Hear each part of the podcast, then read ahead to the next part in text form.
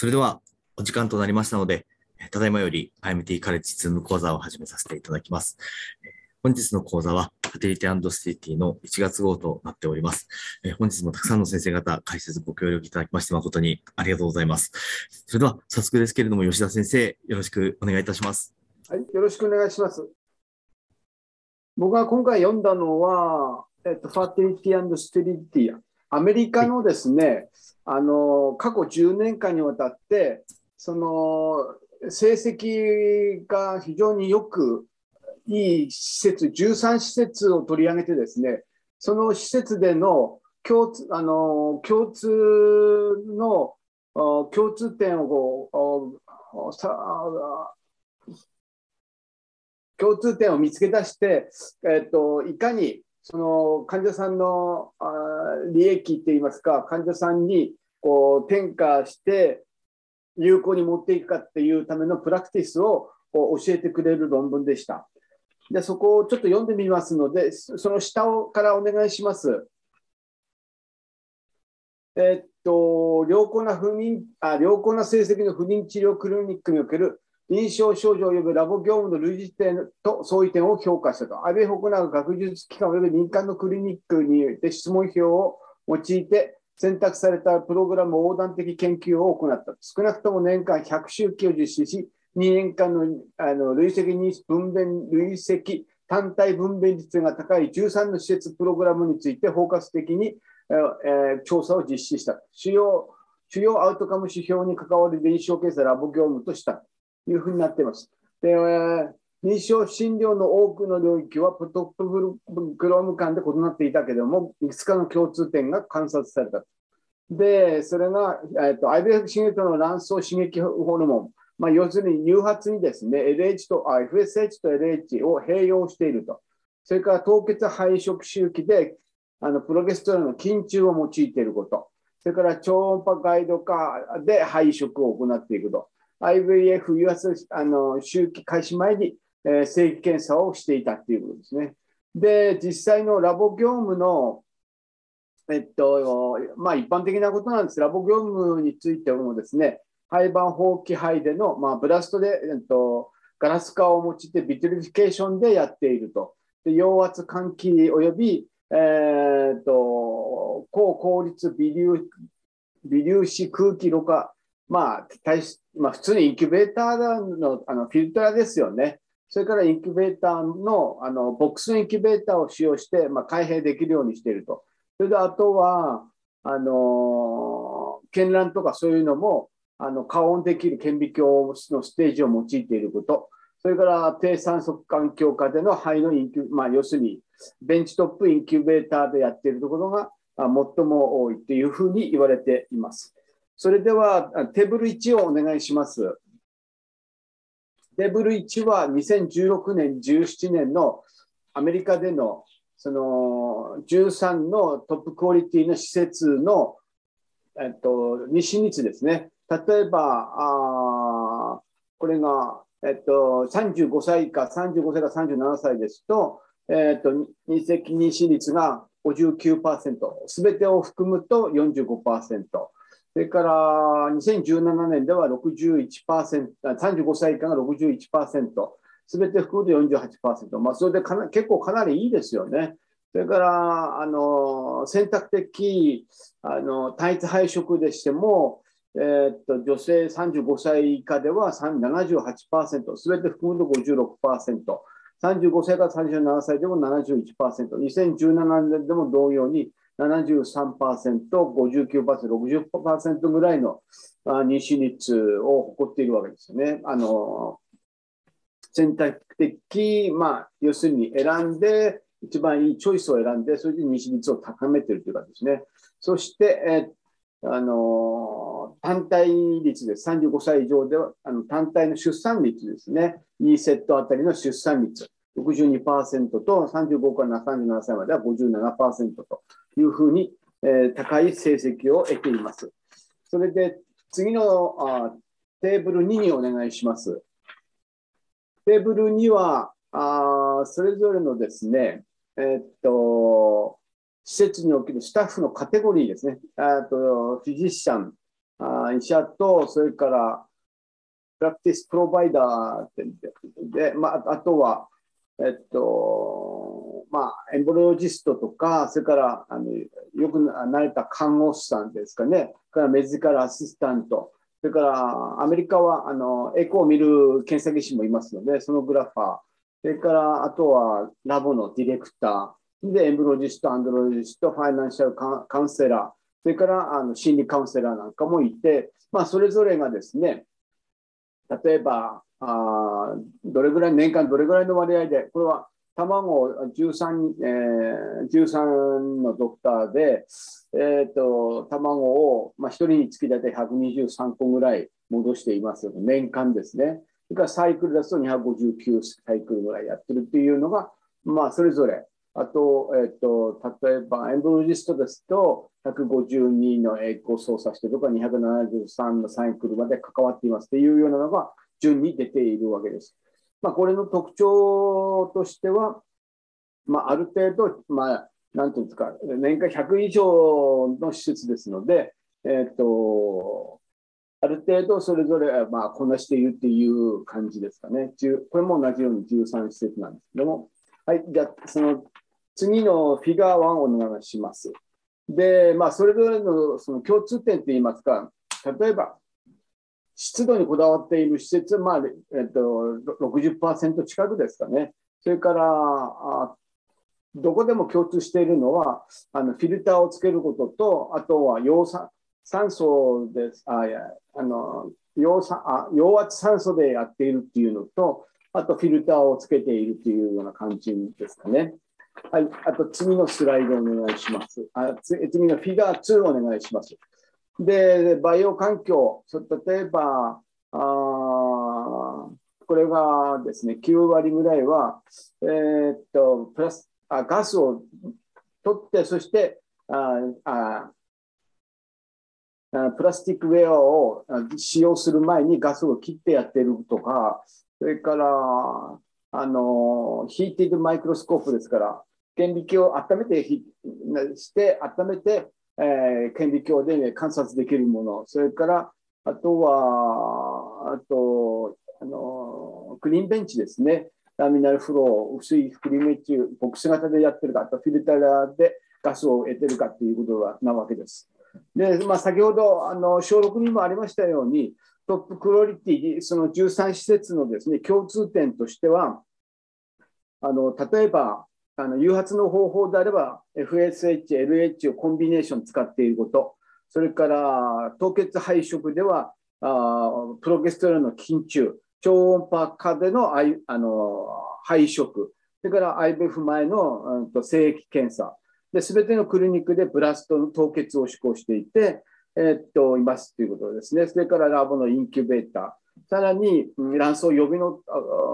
まあ、これ前の、あのデブリは出てきてないんですけど、卵巣予備機能の評価と、それから内膜の血栓を、内膜の血栓とかな欠損とかないかどうかを調査しています。そしてもちろん、これらの施設の中では、それぞれの分野、あドクター、ラボ、ナース、えー、あの心理カウンセラーなんかと、まあ、綿密な良好な、あの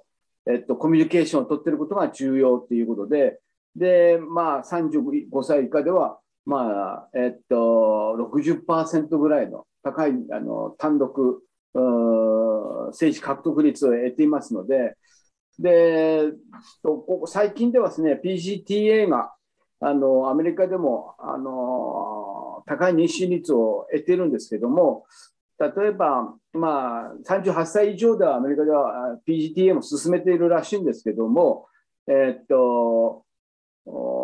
ピージーティーエー がなくても、このこれらのじゅうさんの施設では、もうあのハイレベルでの高い妊娠率をこう得ているので、さほど ピージーティーエー にこだわって、まあ、患者さんの要望があれば別ですけども、あこだわっていることでは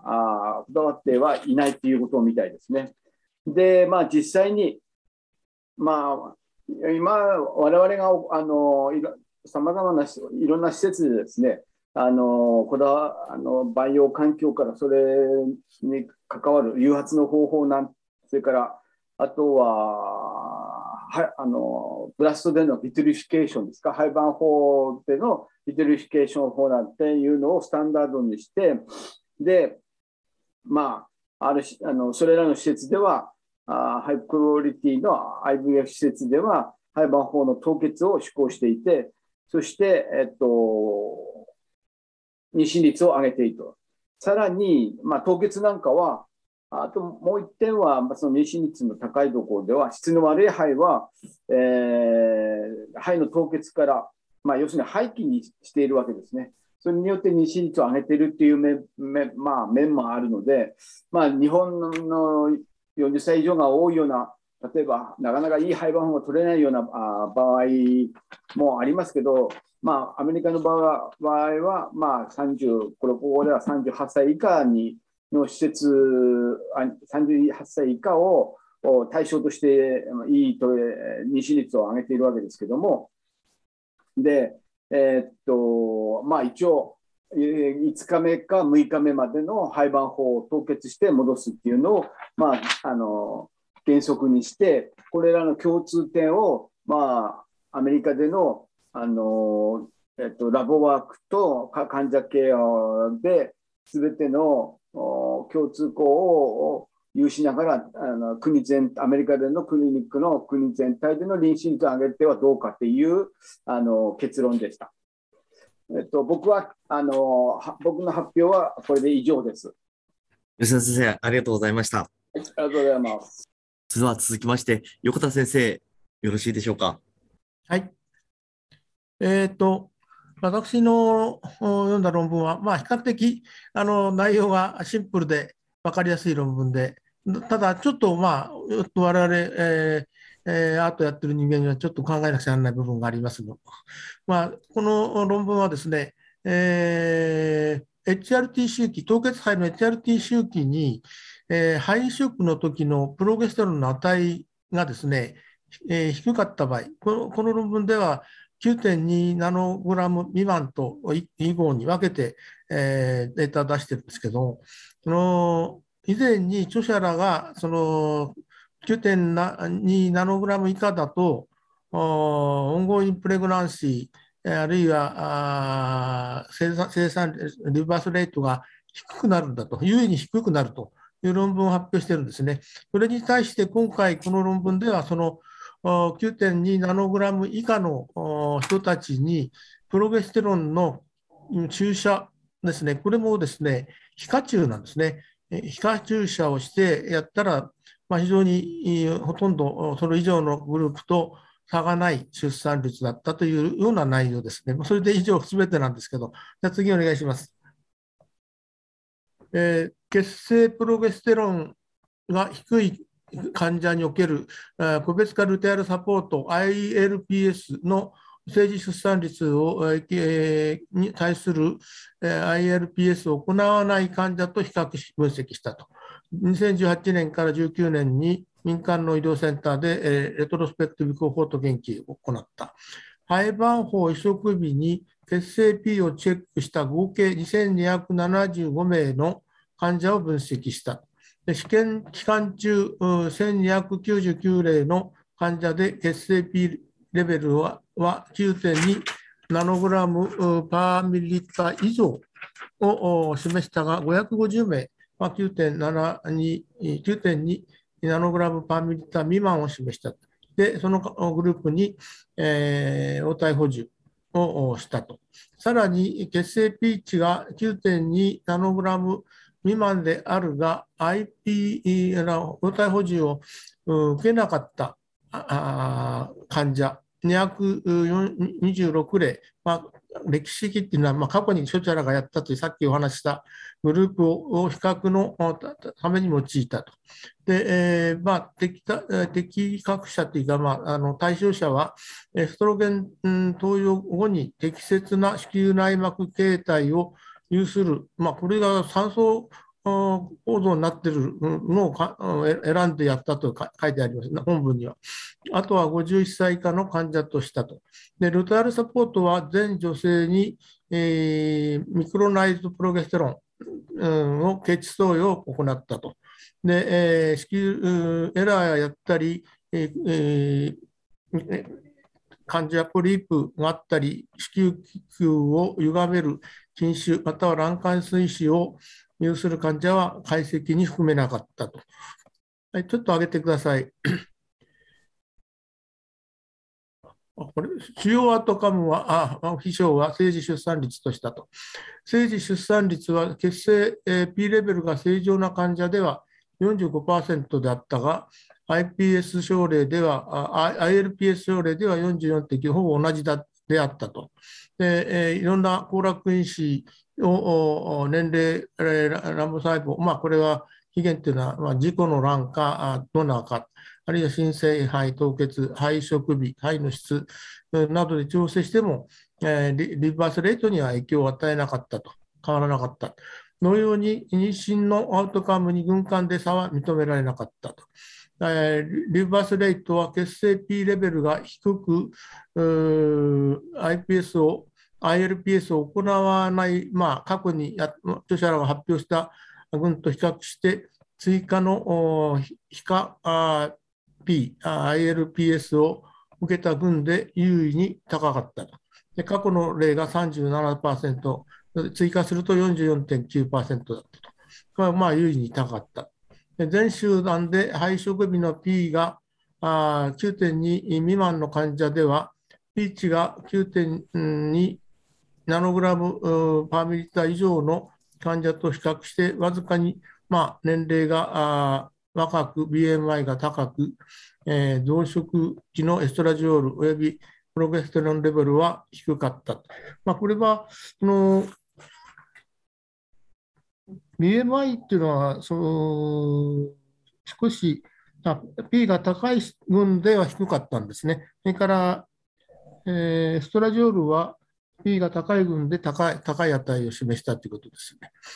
ね。で、M、ミクロナイズプロゲステロン、経血のプロゲステロンの最終投与と血清 P 測定間の時間に関して差が認められなかった。大体投与終了後ろくじかんご前後で、えー、採血して測定していますね。で、多変量ロジスティック回帰分析後、ビーエムアイ と増殖期エストラジオールレベルののみが、あ、これが副発ですね、えーえー、優位に優位、えー、優位であったというのは、この優位であったというのが、あ、さっき言いました、ビーエムアイ があ きゅうてんに ナノグラム以上の人で、えー高かったと。エストラジオールはああ低かったです。エストラジオールは高かったということですね。えー、それから血清 P が きゅうてんに ナノグラム未満で、えー、応対補充を受けなかった患者と血清 P が きゅうてんに ナノグラムパーミリター以上の患者との間で、えー、受精卵あるいは提供卵に用いて、えー、リバースレートに優位差が認められたと。やはりあの P をああ追加投与した方が良かったってことですね。はい、次の図表をお願いします。で、これももう非常に簡単な図表で、えー、きゅうてんに ナノグラム以上で、えー、比較して、えー、から、あー、あとは、血清レベルは未満の、未満でしかもルテアルサポートをした群との比較で、まあ、さ結局、ルテアルサポートすると、まあ、あー エイチシージー の値とか、あ性科学的妊娠とか臨床妊娠、まあ、差がなかった、オンゴインプレグナンシー、リバースレート、いずれも差がなかったと。まあ、だから、その追加投与することによって、えー、いい結果が得られたということです。次、お願いします。いや、これもですね、あの大した内容ではないんです。血清P レベルが きゅうてんに ナノグラム未満で、そのルテアルサポートを行った患者と、医療の患者、まあ、患者さんの背景ですね、だからまあ ビーエムアイ とか、若干ちょっと体重とか、少し違いがありますけども、その P をルテアルサポートした群としない群とで、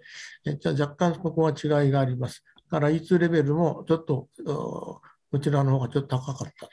それから、あと、オンゴイン卵の起源とか、まあ、自己卵とか、ドネドナーの卵とか、あとは肺移植の数とか、みんな変わりがないですね。なら デイ、ブラストジストの デイファイブ、デイシックス も変わりない。ピージーティーエー も変わりない。からグレードも変わりない。ただ、あまあ、もちろん P のレベルは きゅうてんに 以下の分が平均 ななてんゼロ、えー、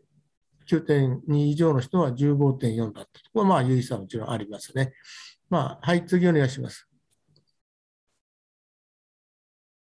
えーと、これが血清 P レベルが きゅうてんに 未満で、えー、個別化ルテアルサポートを受けた患者と血清レベルが きゅうてん 未満で、えー、個別化ルテアルサポートを行わなかった過去の患者群との比較で、まあ、これでも明らかに、えー、P を追加した群の方があ優位にあこれは、まあ、患者、患者背景ですね。えー、みんなあ ビーエムアイ とか エイチ と変わりはないですね。えー、ただ、ここがちょっと違ったのは、あ自己欄があ P がいやあ応対補充した方が、ちょっとじ、えー、自己欄の方が多かったですね。あと、他は全然また有意差はないです。先ほどと同じように。ただ、ここでちょっとね、だからフローズン、フレッシュって書いてあってな、なんだろうと思ったら、あここはあのドナーの卵のフレッシュを エイチアールティー 周期にあの移植したっていうことですね。それその割合がちょっと、あのこちらのきゅうてんルテアルサポートを追加した方の群のが多かったということですね。だからまあ、そんなに大した大きな意味はないんですけど。次お願いします。あの血清レベルが きゅうてんに ナノグラム未満で個別化ル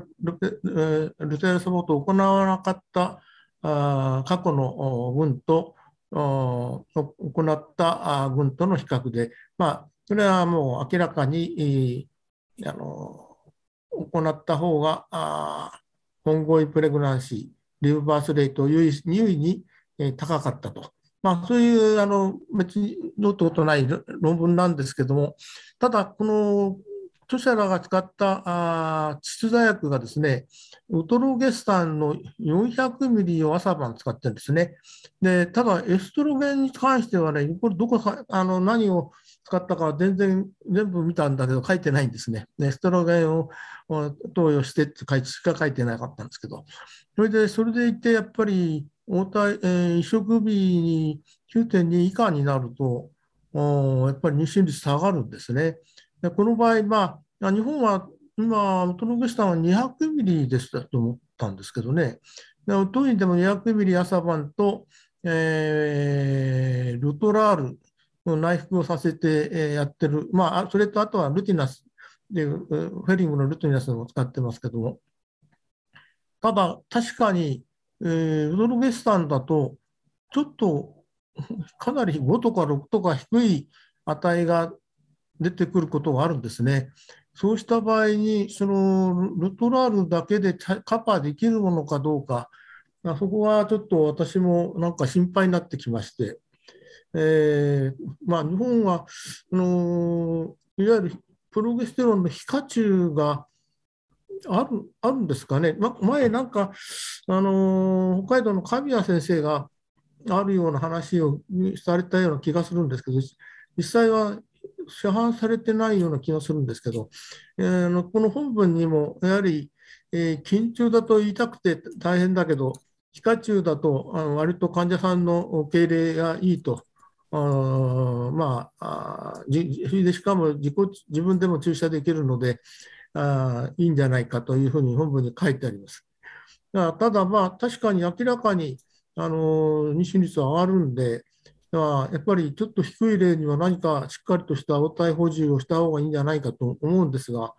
日本ではそのもし皮下注がないとすると、果たして内服だけで、えー、補えるのかどうか、そこがちょっと。私もちょっと疑問な、守っているところでございます。あの、後で、まあ、ディスカッションでのなんかご意見があったら教えてください。以上でございます。はい、横田先生、ありがとうございました。それでは続きまして、岩木先生、よろしいでしょうか。はい。えっと、アセトアミノフェンの常駐がえっと、いいかどうかという内服と比べたのです。採卵を受ける女性に対する術前のアセトアミノフェンの常駐はアセトアミノフェン経口投与またはプラセボと比較して術後の疼痛スコアを低下させず退院までの時間も短縮しなかった。したがってこの患者集団では現在のところルーチンに推奨することはできない。ということで次お願いします。採卵を受ける女性を対象に術後の疼痛スコア及び退院までの時間に対する術前のアセトアミノフェンの常駐内静脈内投与 アイブイ の効果をアセトアミノフェン経口投与 ピーオー の ピーオー またはプラセボと比較した。単一の大学の不妊センターにおいてランダム化二重網膜プラセボ対象試験を行った。患者は卵母細胞の回収を受けるじゅうはちからよんじゅうさんさいの女性とした。患者を無作為にさんぐんに分け割り当て、術前のアミノフェンせんミリ常駐及びプラセボ経口投与 A 群、プラセボ常駐及びアセトアミノフェンせんミリ経口投与 B 群、または、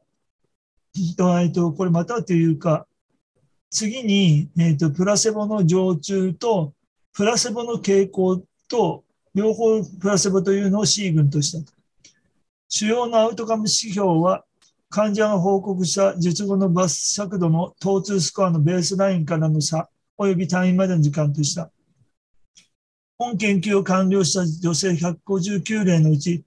平均術後疼痛スコアの差、または退院までの、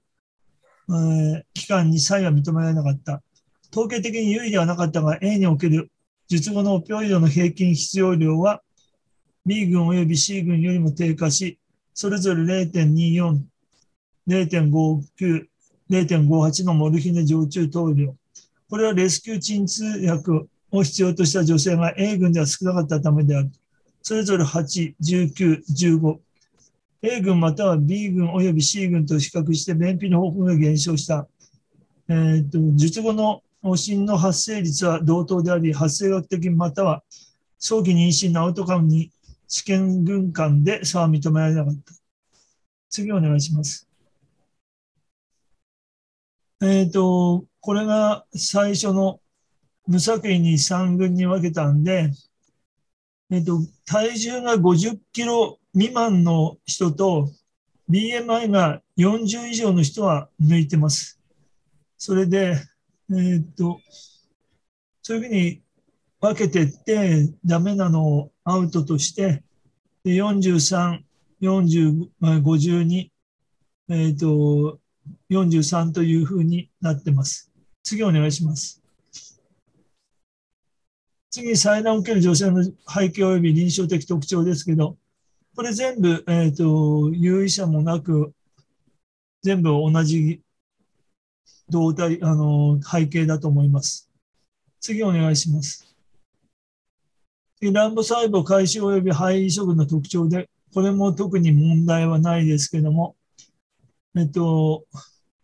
そこの じゅうにてんろく と じゅうさんてんよん と じゅうよんてんよん というのは、オーサイトの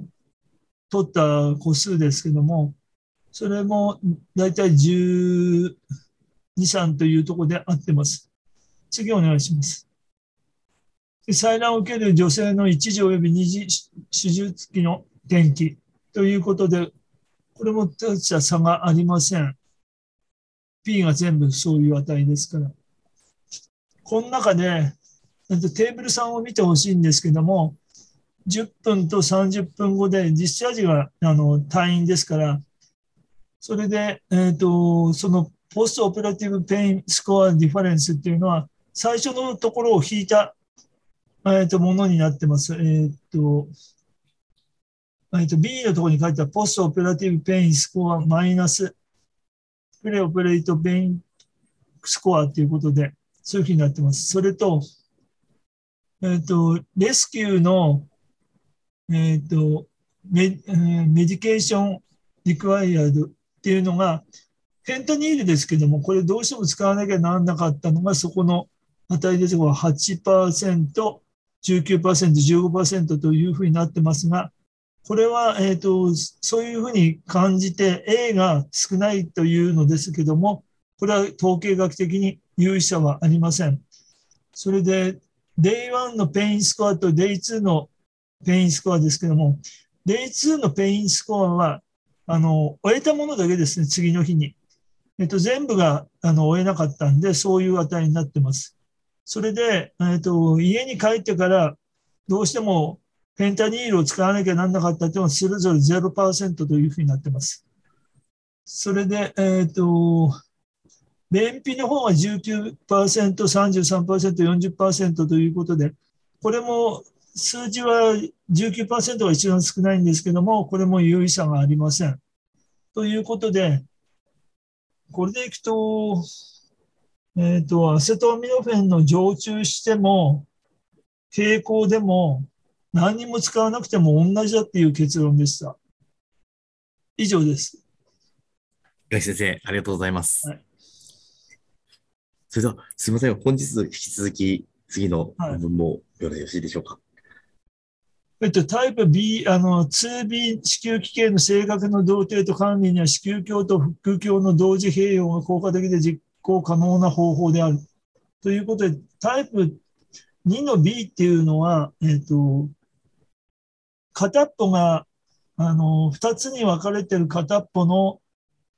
えっと、子宮が片っぽ、あの、小さくて、あの、交通性がない子宮を痕跡程度残してるっていう形で、片っぽの方が大きいという形です。次お願いします。と同時に子宮鏡と腹腔鏡を用いたタイプ ツービー 子宮器系の正確な同定と治療のための効果的なアプローチを紹介する。学術医療センターにおいて静止画像と外科的ビデオクリップを用いて、手術手順を段階的にビデオで説明し、詳細な手技を実証する。患者は研究目的のビデオ及びデータ収集のためにインフォームドコンセントを書面で提供した。本研究は中国医科大学のシェジングホスピタルの地方倫理委員会の承認を得た。患者はさんじゅうにさいの若い女性で、右側椎脊腹郭を伴う右単核子宮と診断され、だから、えっと、左が小さくて右が大きいのですね。で、にねんかんに及ぶ月経困難症の起用を有した。最初に患者は手術前に超音波と エムアールアイ を用いて痕跡腹郭を有する単核子宮と診断された。術中にタイプ ツービー の子宮器系を明確に同定するために同時に子宮鏡と腹腔鏡の光学検査を組み合わせて行った。タイプえっと ツービー 子宮器系には、器系の治療にはふたつの重要な段階があった。すなわち、痕跡腹郭を切除し、その後の妊娠における子宮破裂リスクを低下させるために、多くの子宮筋層組織を温存すること、および子宮、うん、将来の子宮脱を予防するために、子宮を矯正することである。縫合主義では、術中出血を可能な限り軽減するために、完全切除後の縫合ではなく、切除中の縫合を行った。さらに、子宮鏡モニタリング下で卵管カテーテルの留置と卵管通水法を実施した。使用アウトカム指標、タイプ ツービー 子宮器系の子宮鏡と腹腔鏡による同時、同期同定及び治療の価値と実現可能性とした。総手術時間ははちじゅうきゅうふんであった。術後の病理所見では、子宮内膜が痕跡腹郭に認められたことを明らかにした。術中観察中に月経困難症を認められなかった。術後にじゅうろっかげつの時点で患者は自然妊娠に至り、前期破水のため、妊娠さんじゅうろくしゅうとふつかで帝王切開となった。ということで、これビデオを続けて映せるんですよね。はい。今、表示させていただきます。Unicornuate uterus with rudimentary horn uterus is a rare type of uterine malformation. Overall, seventy-four to ninety percent of unicornuate uterus are associated with a rudimentary horn, and sixty-seven percent are associated with ipsilateral renal agenesis. The A F S classification divides unicornuate uterus into four categories.It is reported that twenty percent of cases with unicornuate uterus are of type two B, and the typical clinical manifestations include periodic abdominal pain, dysmenorrhea, and pelvic hematometria. Furthermore, type two B uterine malformation is associated with pregnancy risks, including ectopic pregnancy, preterm delivery, miscarriage, and intrauterine fetal death. Hence, surgical correction of the uterus is recommended when type two B uterine malformation is diagnosed. Sometimes it is difficult to make a definite identification of type two A or type two B, especially when type two A has a very thin channel between the rudimentary horn uterus and the unicornuate uterus. The ultrasonography and M R I results would be very similar with that of type two B. Herein, for the patient in this study who has been diagnosed as unicornuate uterus with a rudimentary horn uterus, the synchronized hysteroscopy and laparoscopy coupled with light test was performed during surgery to accurately diagnose the type of uterine malformation instead of the invasive examinations prior to surgery. Furthermore, during the treatment, we also concerned about the correction of the uterus that would be beneficial for further pregnant outcome. This case pertains to a thirty-two-year-old patient with a two-year history of dysmenorrhea and a V A S score of three. Ultrasonography and M R I revealed a right unicornuate uterus and a left rudimentary horn uterus. The endometrium was found in the left rudimentary horn uterus, and left renal agenesis was also noted. Hysteroscopy and laparoscopy were performed simultaneously, and light test was assisted to detect. After thorough and careful observation under hysteroscopy, no channel was found in the left uterine wall. Meanwhile, there was no light transmitted from the right unicornuate uterus to the left rudimentary horn uterus, demonstrating that there was no common cavity or large channel between the sides, and the cavities were separate, but they didn't rule out a small communication. Clinically, the treatment would be the same if there was a small fistula or no communication due to her increasing dysmenorrhea, so this would not change her management. Obvious enlargement of the left fallopian tube was observed during the operation, so this fallopian tube was removed as it was damaged and to prevent ectopic pregnancy. Then, the left uterine ovarian ligament was transected.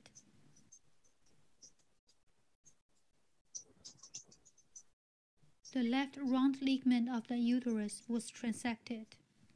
The serosa and myometrium of the rudimentary horn uterus were incised, under the premise of ensuring the complete removal of the uterine cavity and endometrium of the rudimentary horn uterus. We reserved more myometrial tissue to increase the myometrial thickness of the unicornuate uterus and reduce the risk of uterine rupture in the subsequent pregnancy.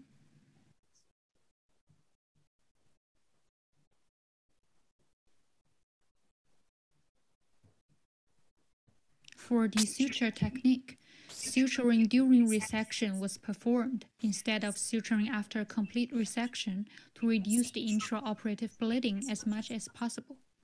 At the same time, the assistant was able to pull the suture to separate the unicornuate uterus from the rudimentary horn uterus, making the resection process more intuitive.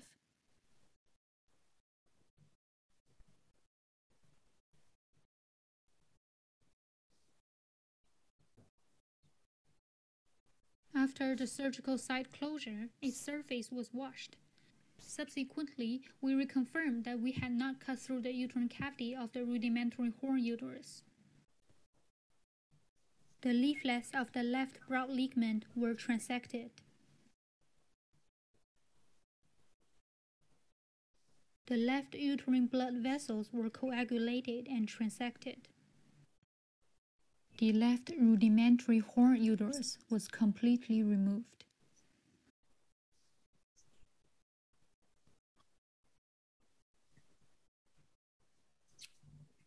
The surgical site was sutured. As the unicornuate uterus is biased to the right side of the pelvic cavity after resection of the left rudimentary horn uterus, we sutured the left wall of unicornuate uterus and the left pelvic peritoneum using number ten silk thread. Then the uterine position was properly corrected.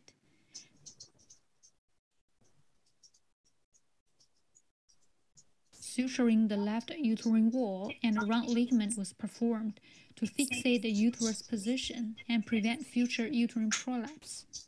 This portion of the procedure is surgeon preference to restore anatomy.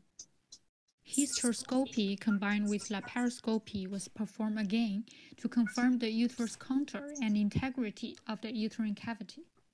as the patient had infertility history and a desire to have children. Hence, tubal cauterization and hydrotubation and a hysteroscopy monitor was performed. The flow of methylene blue from the umbrella portion of the fallopian tube was smoothed under laparoscopy, indicating that there was no obstruction in the fallopian tube. A self-made bag was put into the abdominal cavity, and specimens were put into the bag. The laparoscopic power methylation was used to crush in the bag to prevent the uterine fragments of the rudimentary horn from falling into the abdominal cavity. The method of making and using the bag has been published.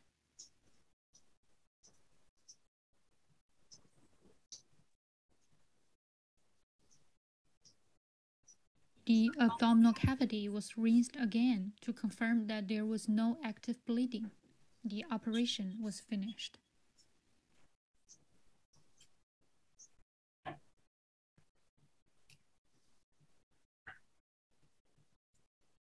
The post-operative pathological findings revealed that the endometrium was found in the rudimentary horn uterus. No dysmenorrhea was found during follow-up. twenty-six months after the operation, the patient was pregnant naturally. Caesarean section was performed at thirty-six weeks plus two days of gestation, owing to premature rupture of the membranes. The purpose of the study is to provide gynecology surgeon an experience to make an accurate identification of type two B uterine malformation, only who has been diagnosed as unicornuate uterus with a rudimentary horn uterus and would undergo the surgical correction.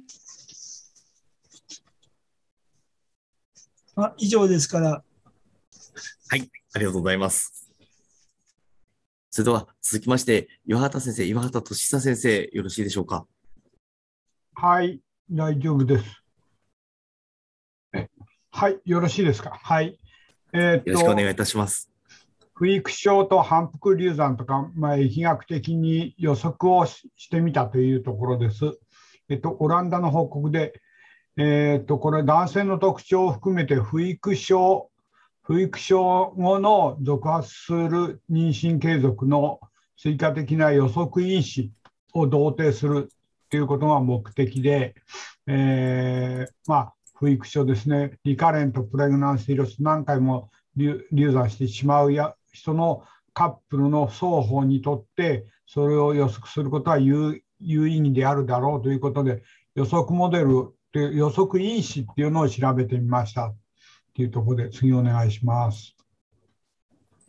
で、母体年齢とか以前妊娠がうまくいかなかった原因不明の不育症に関するカップルの継続妊娠の予測を改善する追加的特定を同定しようとしたのがにせんじゅうにねんからオランダであって、えっと、原因不明の妊娠ごひゃくにじゅうろくくみがいて、それでその人の まあえー、とブートストラップ法っていうのは、まあ、統計法だそうですけど、そういうもので調べていって、その後の継続妊娠は ろくじゅうろくパーセント になりましたっていうところで、えー、何を主にこれやっているかっていうと、以前流産した理由っていうのに、あのー、主には、まあ、流産したことと母体の年齢と、 まあ、その辺ぐらいしか、あとは、えー、と科学的な血液の因子とか、まあ、一般、あのー、不育症に関するものですね、凝固系の異常、えー、子宮の形、遺伝、そういうもの以外のもので他に何かないか、それは夫婦の中の問題として父親の年齢、母親の ビーエムアイ、 父親の ビーエムアイ とか、 そういうタバコ吸ってるとか吸ってないとか、そういうものを予測因子の中に含めて調べてみたら、それが少し改良されましたよというところです。次お願いします。で、まあ、まあ、同じこと、私がこれ書いたんだけですけど、えっとごひゃくにじゅうろく名中、まあ、ろくじゅうろくパーセント が妊娠持続していたり、そういうのは主に ビーエムアイ とかそういうのを調べてみました。で、まあ、ピーアールエル っていうのはにじゅうよんし以前ににかい以上の妊娠が起こっ流産が し, しまう人、それがそういう人たちは に、さんパーセント にいて、でもそういう人たちの子宮奇形とか血栓の形成、甲状腺染色体、いろいろ検査はあるんですけれども、症例の ろくじゅっパーセント から ななじゅっパーセント では基礎疾患が同定できないということです。そのために、えー、疾患がわからないためにこの患者さんたちはうつになったりとか、精神面が随分やられてしまうと。だから精神的なストレ、あのストレスが起こるので、その精神支援も重要なんですということを言ってました。次お願いします。そこでこれはまあこあの流産した人たちの全コホート妊娠の産む別のカップルの特徴なんだそうですけど、だいたい予測は にじゅうにパーセント ぐらいで、まあ年齢、それから、えー、と何回流産したか、それから ビーエムアイ はどうだったのか、タバコ吸ってるのかとか、そんなことをコホートで調べているというところ。次お願いします。で、これはあのベースラインの妊娠の持続の中でどこを見ていくか、まあ、これもよく私も十分見えませんけど、母親は年齢がさんじゅうごさいを超えていくと一気に妊娠流産率というのは起こってきますよっていうことを言っています。でもうちょっと上に上げてもらうと図がそうですね。これはご主人のマターナルの ビーエムアイ とパターナルの ビーエムアイ で、あ、こっちがお父さん、こっちがお母さん。母親があのいくらか ビーエムアイ が高くても妊娠率はなんか継続妊娠率は向上するそうです。ただ父親がなんか ビーエムアイ 高いと下がってくるっていうのが特徴だ。まああのいろんな検査以外の中でこの父親の ビーエムアイ、母親の ビーエムアイ を比較してみるとこういう点がありますよというところです。次お願いします。で、これはまあこのところはなかなか難しくて分かりませんでしたけど、まあ、特定のカップルの、えー、妊娠予測をしたのがこの図だそうですが、でブリガンのモデルと自分たちの違いを示しているっていうんですけど、ちょっと分かりません。次お願いします。あ、これがブリガムの絵だと思いますけど、妊娠の継続の予測としてはこんなシナリオを作ってみたら、さんかい流産しちゃう人の年齢、旦那さんあ奥さんがさんじゅうよんさいで ビーエムアイにじゅうご、年はさんじゅうろく、ビーエムアイにじゅうろく だと大体 ななじゅうよんパーセント ぐらいの人は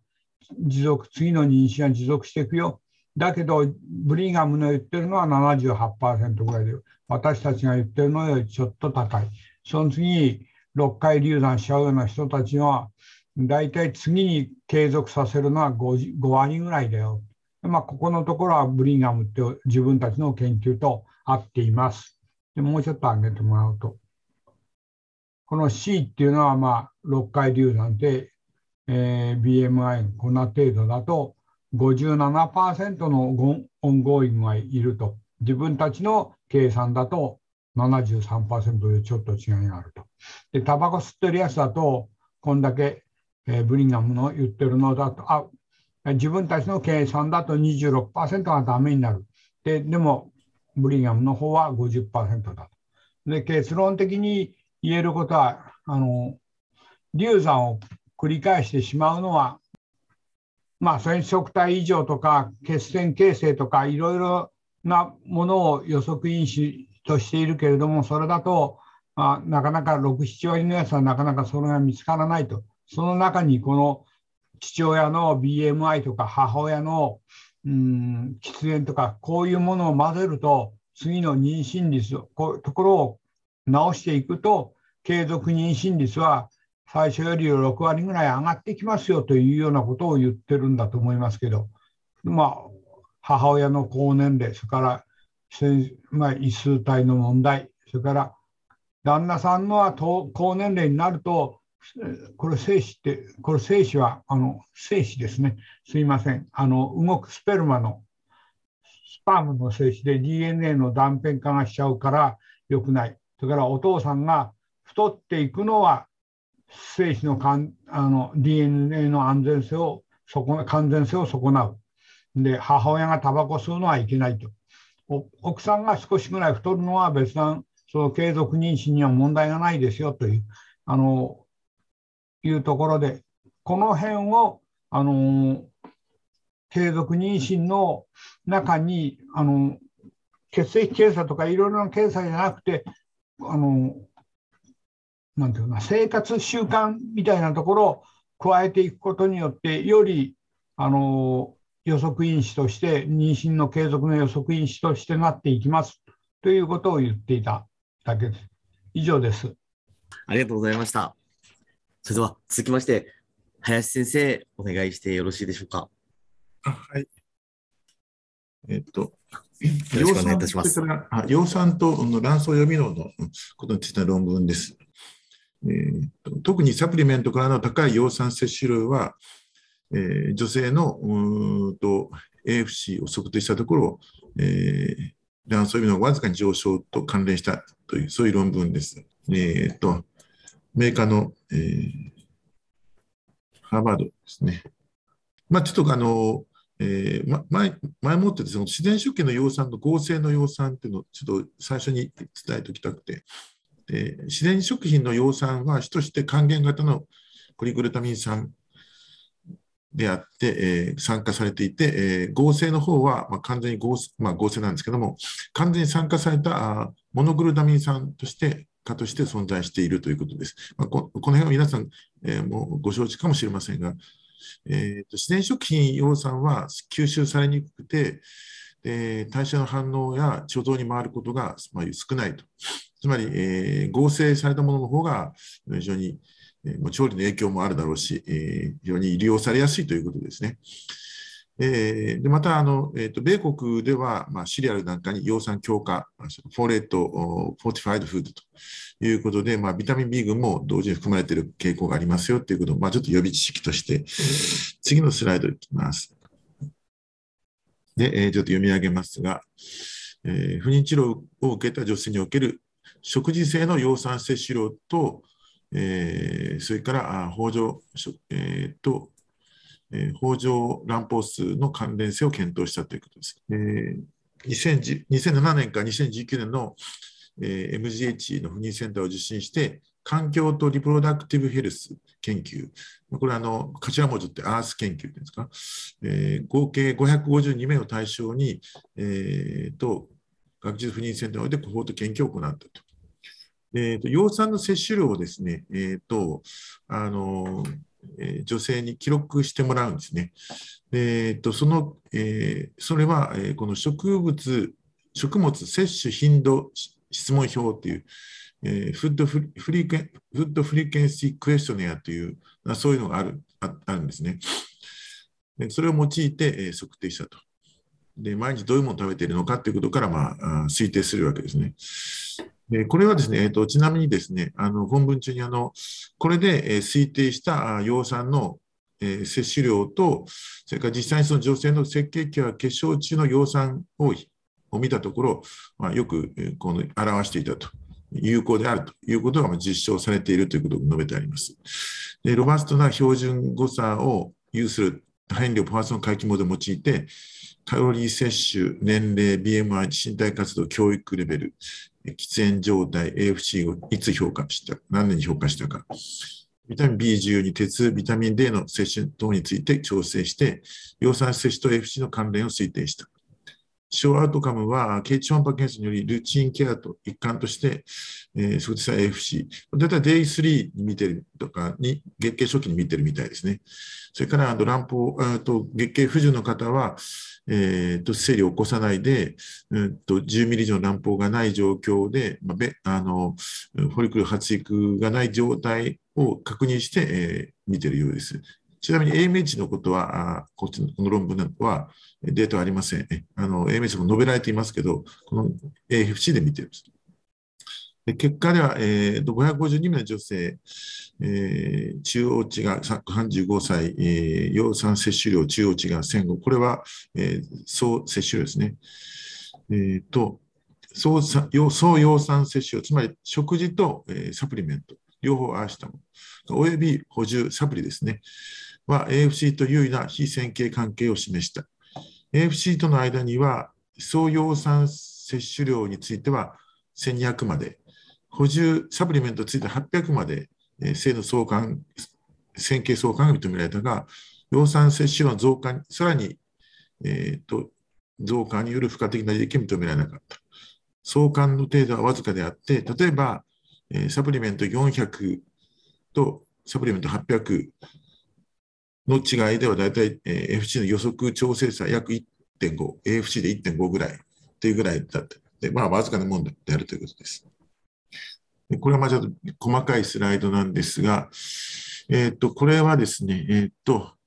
まあ、要するにベースラインキャラクタリスティックなんですけども、えー、とトータルフォーレートインテック、つまり食事 と,、えー と, うーとえー、サプリメント両方合わせたもので、その量を、えー、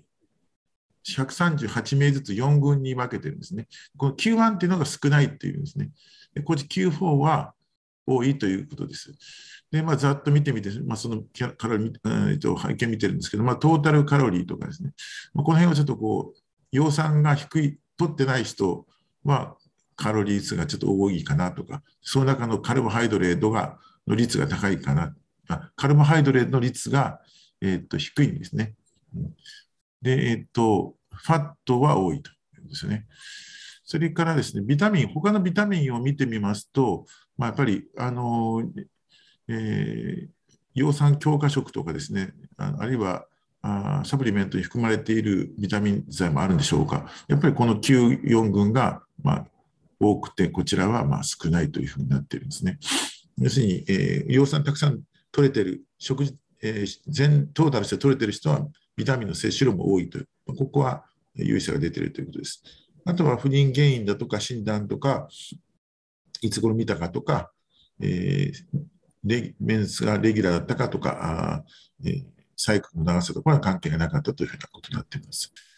これはちょっと見にくい表で、今度あのさっきのが横になって、さっきに出てここに出てきたら横になってくるんで、これはですね、えーと、エーエフシー との関連性を見てるんですね。でフードインテークとして、トータル、それからサプリメント、それから食事でというですね、別にこれとこれを合わせたものがこれということになるわけですけれども、えー、とひゃくさんじゅうはち名です、やはり キューワン から キューフォー、えー、少ない順に並んでいるわけで、まあえー、とこれは、えー、エーエフシー の数を表しているんですね。でここが信頼区間。でエイジ、えー、と年齢と、それからトータルエネルギー、摂取エネルギーで調整したものと、すべて、そこはね、カロリーと ビーエムアイ、フィジカルアクティビティ、エデュケーショナル、スモーキング、イヤーウェイ、ビタミン ビーじゅうに、アイアン、ビタミン D、すべてこの辺のところ、まあ、この辺のところをだけを見て、えー、大変量で、えー、調整するとこんな感じということですね。まあ、どうなんでしょうかね。まあ、ちょっとこう、ちょっと増えてるのかなと、若干、うん、そういう傾向あるかなと。とは思いますけど、一応 P のトレンドとしてはまあ有意差はないということですけど、どうでしょうかね。でこれは、えー、とパーセントディファレンスという、この キューワン をレファレンスとして、それぞれが、まあえー、どれだけ増えているのかなというのを見てるんですけども、まあえー、といろいろ、えー、コーラ検証を編成してみたら、うん、ちょっと よんパーセント、にてんさんパーセント、ろくてんごパーセント。サプリメントとしても、まあ、こんな感じ。えー、食事性のものもこんな感じということで、まあ、うといわゆる キューフォー が キューワン と比較して、まあ、エーエフシー としてまあ ろくパーセント、ごパーセント、こんなぐらい増加しているのかなというグラフです、あテーブルです。でこれは、さっきはあのグループに分けたんですけど、今度は、えー、とグループでなくてこう、えー、こう、順番並べてるんですね。つまりトータルフォーレートインテークをこっち横軸にとって、こっちに エーエフシー を見ると、こういう非線形のこうグラフが書けるよというわけです。これは総トータルのところで、これはサプリメントですね。でこれは食事でのっていうことになっていて、まあ、これはちょっとあのあまり関係なかったということを言ってるんですけども、まあ、トータルで見ると大体せんにひゃくグラムぐらいまでのところは割と エーエフシー は直線的にこう上がっているよと。でそれ以降はあまりあのもうあのな関係ないと。でサプリメントの場合は、えー、ここよんひゃくです。ここはっぴゃくです。このはっぴゃくに向かってこの エーエフシー は増加していってるよと。でその後はまあ、うん、関係ないというようなことで、まあ、うん、多少やっぱり エーエフシー が増加する傾向はあるんだけども、もう上限はあるよと、そういうことを言っています。えーと、これはあのビタミン B との、主にビタミン B との摂取を見ているんですけども、えー、もうこれもちょっと細かい、ビタミン ビーワン、ビーツー、ビースリー、ビーファイブ、ビーシックス、ビートゥエルブ となってて、キューワン、キューツー となって、まあ、これは、うんとまあ、ほとんど、あのー、見ても差がないんですけど、まあ、若干、ナイアシンの ビースリー とか、それからあピリドキシンの ビーシックス、うんまあ、このあたりに関しては、まあ、ちょっと、キューワン に対して、つまり摂取量が少ない人に対して、えーと、たくさん取って、取れてる人は、まあ、エーエフシー に若干差があるかなっていう、かなっていう、そういうぐらいですね。で、さっきのあの、えーと、養蚕の時に見たこの連続変数で、ここでやっていった場合とは、やっぱりあのこのビタミン ディービー でやった場合には、まあ、あの検討したけども、有意差がなかったと、あの、あまり意味はなかったということを言っています。でまあこれは最後のスライドなんですけども、まあ、サプリメントで言えば、例えばよんひゃくをはっぴゃくにすると、エーエフシー は約 いってんご 増加するよと。で、まあ、もともと論文的に見るとですね、まあ、えーと、この葉酸の欠乏があると月経周期が短縮するだとか、排卵障害率が、とか、えー、あ、ごめんなさい、葉酸サプリす、サプリメントすると、えー、月経周期短縮が、あ率が減少するとか、排卵症が減少するとか、卵巣機能に何らかの関係が、えー、葉酸の補充と関係があるということが報告はあります。まあ、なぜその、えー、エーエフシー が、えー、に違いが出るのかということについての、まあ、考察としては、葉酸不足となると、まあ、軽度のホモシステイン結晶となって、炎症性サイトカインの発現とか、エヌオー のバイオビリティの低下、アポトーシス上昇、メチル化異常などのために、卵胞閉鎖 が, が増加するのかっていう、まあ、そういうことが、えーまあ、述べられていました。でえー、またあの、葉酸摂取、これは論文ありますね。葉酸摂取によって、えー、血中及び卵胞液内のホモシステインが低下して、まあ、アートで卵質改善の報告って、これは一応ありますね、こういう論文。それから、あと、えー、またあの、この葉酸の代謝に関連する エムティーエイチエフアール 遺伝子のろくじゅうななばんめのところが ティーアールエル。これは日本人でも多いっていうわけですけども、このキャリアは卵巣刺激の反応が一般的に低下しているということは、えー、もう過去に報告があります、えー。とりあえずこの論文は以上です。先生、ありがとうございました。引き続きお願いしてよろしいでしょうか。はい。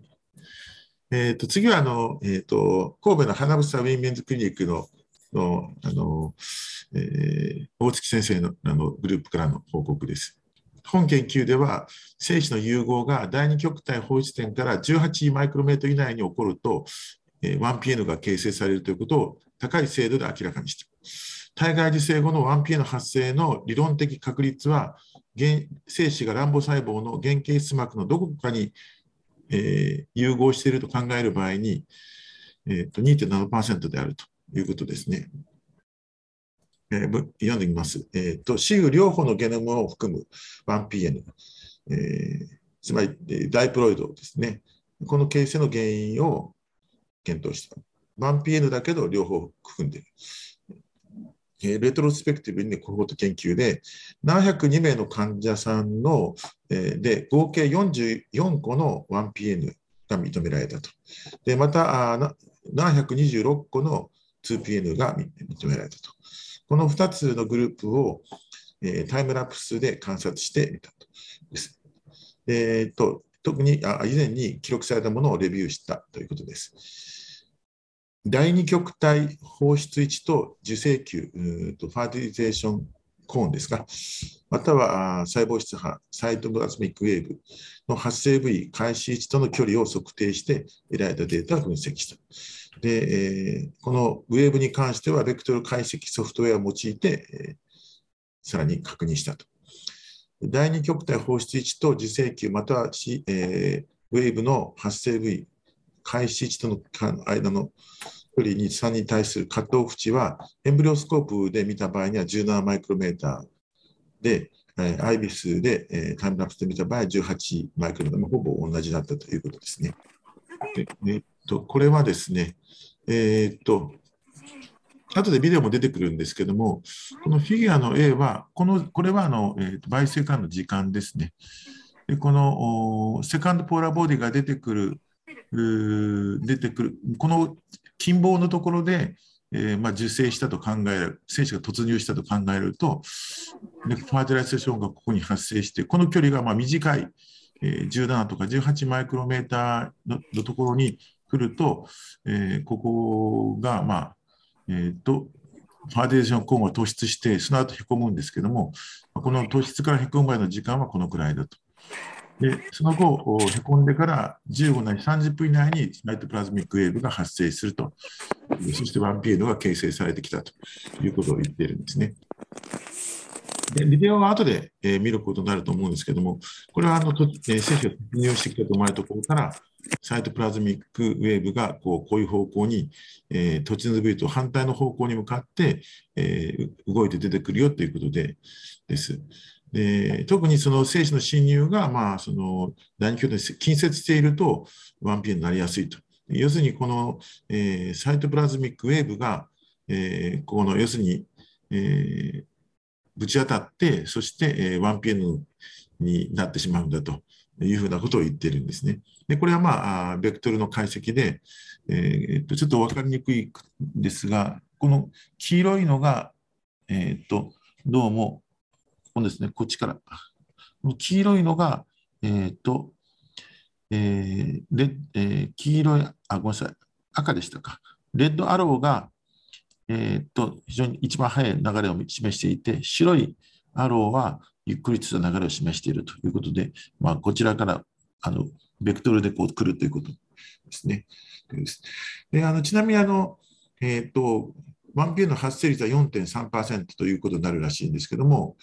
彼らの報告では。で、そこをですね、まあ、アートの起用回数とか欄干因子、あるいはガル、あるいは菌糸の存在がまあその発生に関与、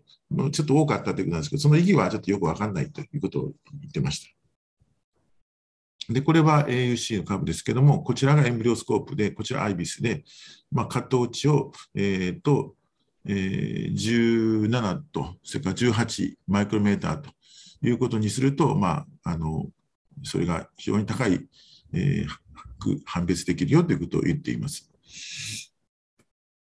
これはですね、えー、と要するにそのメカニズム、ワンピーエル 形成のメカニズムの模式図なんですけども、えー、と要するに、えー、とここ防水体ですかね。でこうファーストポーラーボディ、要するに精子がまあどこに突入するというのはランダムであると。でこれがたまたまこの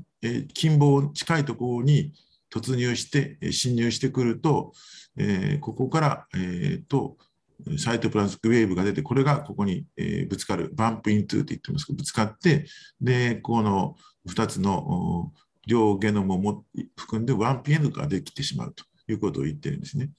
で、えー、彼らが言ってあの言っているのは要するに、えー、人の場合ですねこの卵子のうんとどこに精子がエントリーしてくるかというのは全くうんと平等であってランダムであると言ってるんです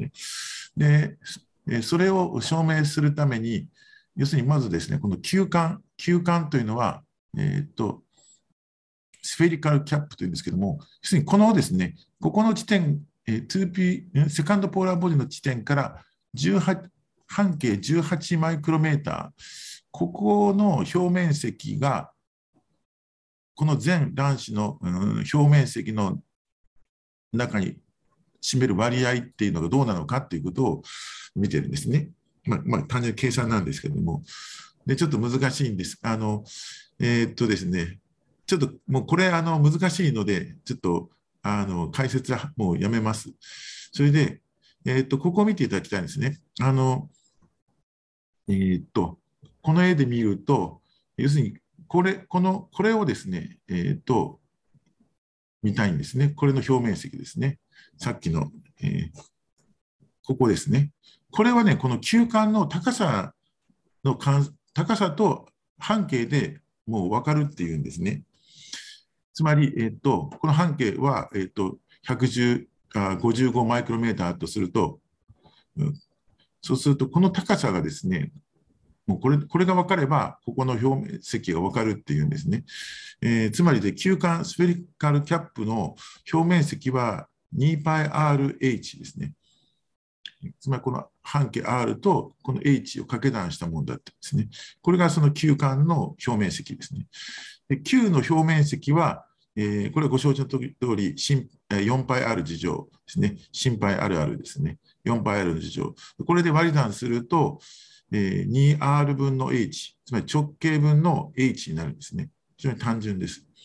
それで、えー、とじゃあこの H はどうなるのかというと、えー、ここなんですけども、えー、とこれはですね、要するに、えーとえー、両辺の長さがごじゅうごであって、底辺がじゅうはちのに等辺三角形で、えー、こちらからこの、えー、と垂直線をを下ろしたときに、ここが何いくつになりますかっていう、なんかあの、えー、算数になっちゃうんですけど、まあ、ピタゴラスとテレだとか、なんかいろいろサイン、コサインでもどちらでもいいんですけど、まあ、そうすると大体これがですね、さんになるんですね。えー、つまりここがじゅうはちだと。つまり彼らが、彼らが例えばじゅうはちっていうふうに言えば、ここがさんになるんです。でそうすると、ここ H のところにさんを代入しまして、R のところにごじゅうごを入れると、これが にてんななパーセント になるんですね。理論的に、えー、と精子が、えー、とじゅうはちマイクロメーター半径の中に突入してくるのが、えー、にてんななパーセント だというふうに、いうふうにまあ、計算されるわけですね。そうすると にてんななパーセント の確率で精子卵子染色体含む ワンピーエヌ になるということですね。で、えーとえー、これが最後に近いのかな。えー、とこれはですね、えー、とその分割率を見てるんですね。ワンピーエヌ、こっち ツーピーエヌ です。ワンピーエヌ の中で、えー、とファーティリゼーションコーンとサイトプラズミックウェーブが見られたものがにじゅうよん個あって、これはすべて分割していて、かつブラストになったのが ななじゅうてんはちパーセント。で、それがなかったものは、えーとまあ、分割はある程度するんですけども、配板法にならないというんですね。まあ、なら、なりにくいというわけですね。で、えっと、ツーピーエヌ の場合は、これが見えても見れなくっても、うーんと、これろくじゅうから ななじゅうパーセント で、ほぼこれに等しいっていうわけですね。で、えっと、一般的にこの、うーんと、えー、あ、で、こあのちなみにあの、えっと、彼らはですね、あの、これがダイプロイドかどうかっていうこと、ワンピーエヌ がダイプロイドかハプロイドなのかっていうことは、あの、えー、ピージーティーエー で見てないんですね。えーまあ、日本は見れないからということで、えー、そういうことあってあります。見てないんですね。まあ、そこはちょっと弱いところなのかもしれませんけど。で、次いきます。これが最後ですけども、えー、っと、大体あの、アイビーエフ の ワンピーエヌ のダイプロイド率っていうのは、大体、えー、っと、もうすでに古くから言われてまして、はちじゅうななパーセント で、まあ、ある方向は ろくじゅうにパーセント。で、今研究ではプロイディの検索はしていない。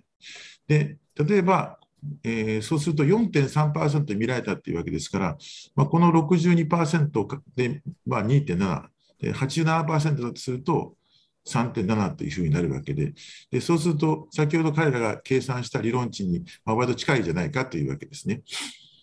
で、えー、っと、えー、そうですね。で、ファーティリゼーションコーンやサイトプラズミックウェーブが検出された ワンピーエヌ の場合には、分割率、配板法、到達率は ツーピーエヌ と同等である。検出されなかった、これらが検出されなかった ワンピーエヌ の配板法、到達率が低いのは、精子侵入がないパルテノジェネシスであった可能性があるということですね。えー、マウスや他の動物では、紡錘体いちの卵子表面にマイクロビライが少なくて短いために、精子侵入を阻害するという報告がある。つまりそこの、そこのところに、できるだけ精子が侵入しないようになってるっていうんですけども、とか人の卵子表面ではいちないさんマイクロメーターのマイクロビライが、えー、卵子表面にイーブンに分布していて、えーと、精子のフュージョンとエントリーが卵子表面どこで起こってもいいと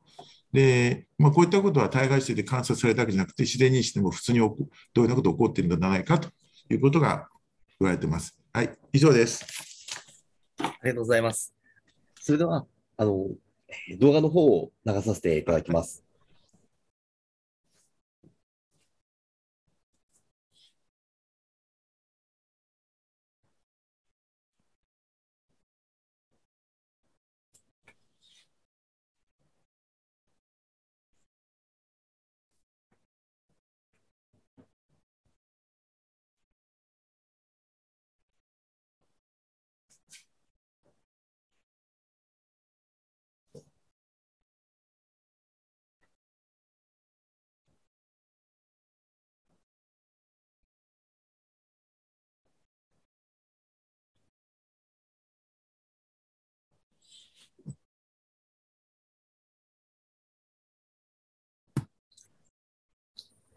もう一つの動画も流させていただいて。はいはい、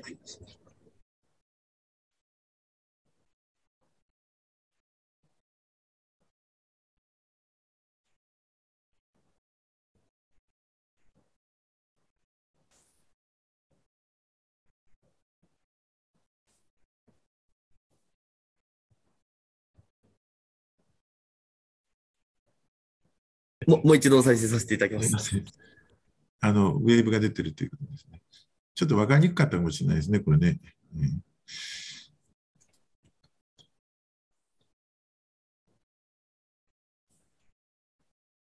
まあなんかウェーブがあのその、えー、衝突してバンプイントゥって言います。衝突して、そしてまあそのためになんか ワンピーエム になってしまうと。うん、それはあのよく自然にも起きていることだろうと。そういう論文ですね。以上です。はい、林先生、ありがとうございました。それでは、続きまして、岩畑秀久先生、よろしいでしょうか。あ、すみません。えっと、うん、なんか、大体、えっと、これ、あの、生殖をやって、それで、その後がどうなったかっていうのが、よく分かっていないということだったと思います。で、原因不明不妊で、アイブイエフ、アイユーエー、えっと、ファースト。えっと、ファストラック&スタンダードトリートメントトライアルっていうのを、えー、これ、オーストラリアでしたよね。やったと。大多数のカップルは、ファスト後に出産、性出産に至った。生殖年齢中に生児出産に至らなかったのはわずかじゅうきゅうれいであった。治療への移行が早ければいっかいを超える生児出産の機会が得られ、家族数に関する満足度の増加につながる。これは、えー、不妊治療のためのケアのアクセス及び保険適用をさらに支持するものであるというふうなことですね。はい。では次お願いします。えっと、原因不明不妊に対する私的治療を検討した大規模ランダム化比較試験に登録されたカップルにおける長期の生殖の転機を、えー、評価した。えー、にせんじゅうきゅうねんからにせんにじゅうねんに対する都市部の大学付属の大規模な不妊センターにおいて、ファストトラック&スタンダードトリートメントトライアルに登録したカップルを対象に電話調査を実施した。えー、とこれはアウトカムは、生児出産、受胎、養子縁組及び家族数に関する満足度とした、ファストに登録されたごひゃくさんくみのカップルのうちさんびゃくじゅういちくみに接触し、にひゃくはちじゅうろくくみが参加に同意し、ファスト登録時の、えー、平均、えー、年齢及び エフエスジー レベル、本試験に参加した患者それぞれ さんじゅうさんてんいち プラスマイナス さんてんにさいおよび ろくてんはち プラスマイナス にてんに であった。で、追跡時の平均年齢は、追ってったら年齢が高くなったわけですかね。よんじゅうきゅうてんご プラスマイナス さんてんよんさいであって、にひゃくはちじゅうろくにんの女性のうちひゃくきゅうじゅうよにんが試験中に性実産にいたり、えー、にひゃくにじゅうごにんはそのファスト中には妊娠しなかったけども、ファスト後も継続し、えー妊娠を試み、治療を行わずに妊娠を試みた女性のうちひゃくごじゅうにん中ひゃくいちにんは、えー、性実産に至ったが、じゅうにんは アイユーアイ で、はちじゅうにんは自家、えー、卵母細胞を用いた体外性で性実産となった。全体としてひゃくはちじゅうににんの女性がファスト後に、えー、性実産を達成した。で、これあの結局、説明のつかない不妊治療に対する私的治療を検討したというのは、えー、っとこうファストトラック&スタンダードトリートメントというのをやって、えー、と電話もう妊娠しましたかっていうので一応調べていったということだと思います。ではさっきの、まあ、これはさっきのものをまとめたものだけです。次お願いします。えっと、不妊治、えっと、結局不妊治療後の患者さんの生殖成績についてはほとんど知られていないということだそうです。でアート後の女性の生殖に関する一生としての追跡調査、または、えー、アート後の親への代替経路を検討した、えー、研究はほとんどないということで、えー、ファストは、えーっとえー、連邦政府資金による大規模なランダム化試験であって、原因不明の不妊の夫婦に対する私的治療コースを評価した。でまあ、ファストっていうのはこう妊娠をさせる方法としてふたつの方法をやって、あのクロミットさんサイクルと アイユーアイ、エフエスエイチさん サイクルと アイユーアイ、および最大ろくサイクルの アイブイエフ または エフエス サイクルをやったものと、アイユーアイ を省略して、そのしないでもうすぐ アイブイエフ をしたもの。全体では ろくじゅうさんてんはちパーセント のカップルがファスト中に少なくともいっかいの出産を経験した。で、えーっとまあ、これもさっき読んだもんです。でこれもよろしで、まあ、結論は、大多数のカップルはファスト後に性実出産を達成できた。生殖年齢中に性実出産を達成しなかったのはわずかじゅうきゅう例で、えー、早めに治療することで出産回数が増える機会が得られ、えー、家族の大きさに満足する、えー、関する満足度の増加につながった。だから早く治療した方がいいですよっていうようなことを言っているんだと思います。えそうですね。これ、まあ、同じことをただあのまとめてみて書いてみただけです。で、説明のつかない不妊治療、不妊症の患者を対象したこの研究では、予想外の多数の患者が治療なしで、えー、ファスト後に性実出産を、えー、を達成したひゃくごじゅうなな名。参加者の ろくパーセント のみが生殖期間中に何らかの方法で生殖、えー、出産を達成しなかった。自然妊娠しなかった人の大多数は体外受精により妊娠した。家族の大きさに対する満足は高く、家族がどのように形成されたかに関係なく、家族の大きさの増加に直接関連していた。本研究の結果は患者にとって非常に良好であり、原因不明の不妊症の人は最終的に少なくともいっかいの出産を達成する可能性が非常に高い。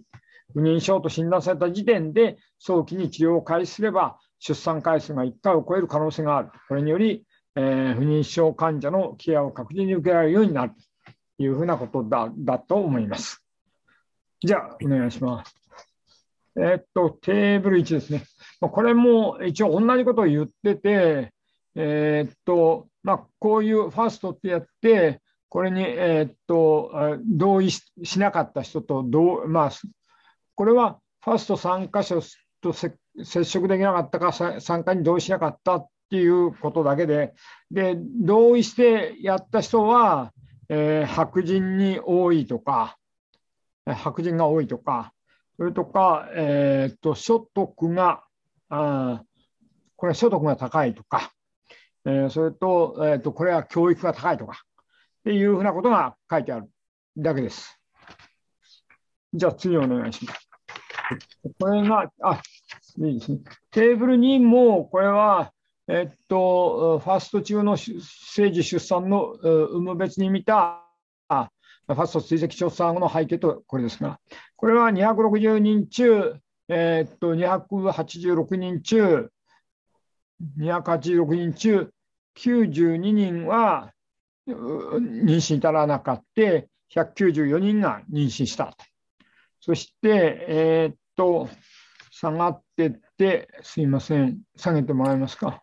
い、もう少し。そして、えー、っと、ここに、えー、っと妊娠しなかったにひゃくにじゅうごにんですか。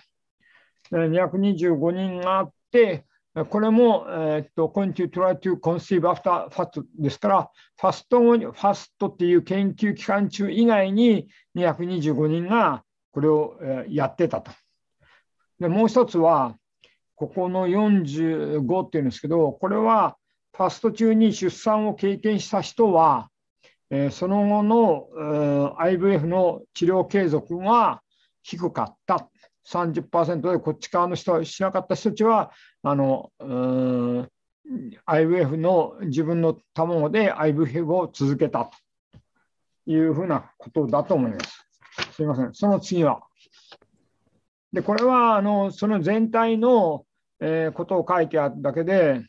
えー、まあ、えー、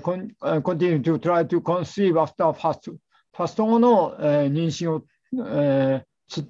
妊娠の続けた人、さっき妊娠しなかった人のにひゃくにじゅうごにん、これを妊娠しなかった、ファストではしなかった、それでファストの時に、その研究期間中には妊娠した。でそれらが多くがですね、結構、えー、っとここでも、えー、っとこれですかね、ここね、スポンターナスで、えー、と妊娠してる、スポンターナスで妊娠してる、その次をお願いします。で、ここも、えー、と一応、結構、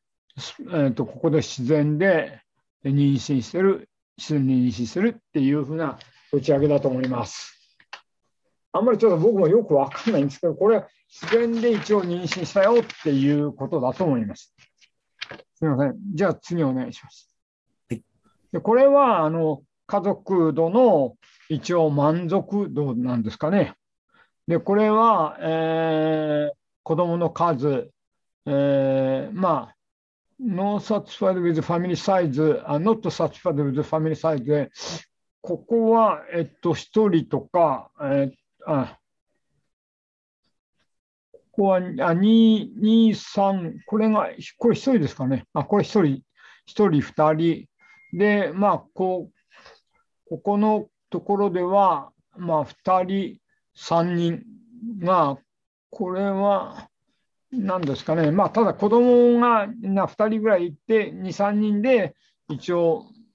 満足、ここ、あ、ここはひとりでもういいのか。で、ここはふたりかな。こっちの人たちはふたり、さんにんのところで一応、ま、満足してるってことですか。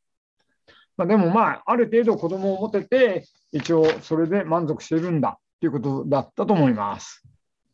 でもね、ちょっとよくこれは書きにくいと思うんですが、まあ一応そういうのでやっても一応自然でやっぱなんか妊娠していくもんだっていうような感じだと思います。すみません。ファストトラック、トラック&スタンダードトリートメントというのはちょっとその間にこうやって、それでそのの時に妊娠したのはいいんだけど、その後もその期間以外にまた妊娠してる、その妊娠してる人の自然で妊娠してる人がいるっていう感じだと思います。よろしいですか？すみません。はい。岩佐先生、ありがとうございました。すみません。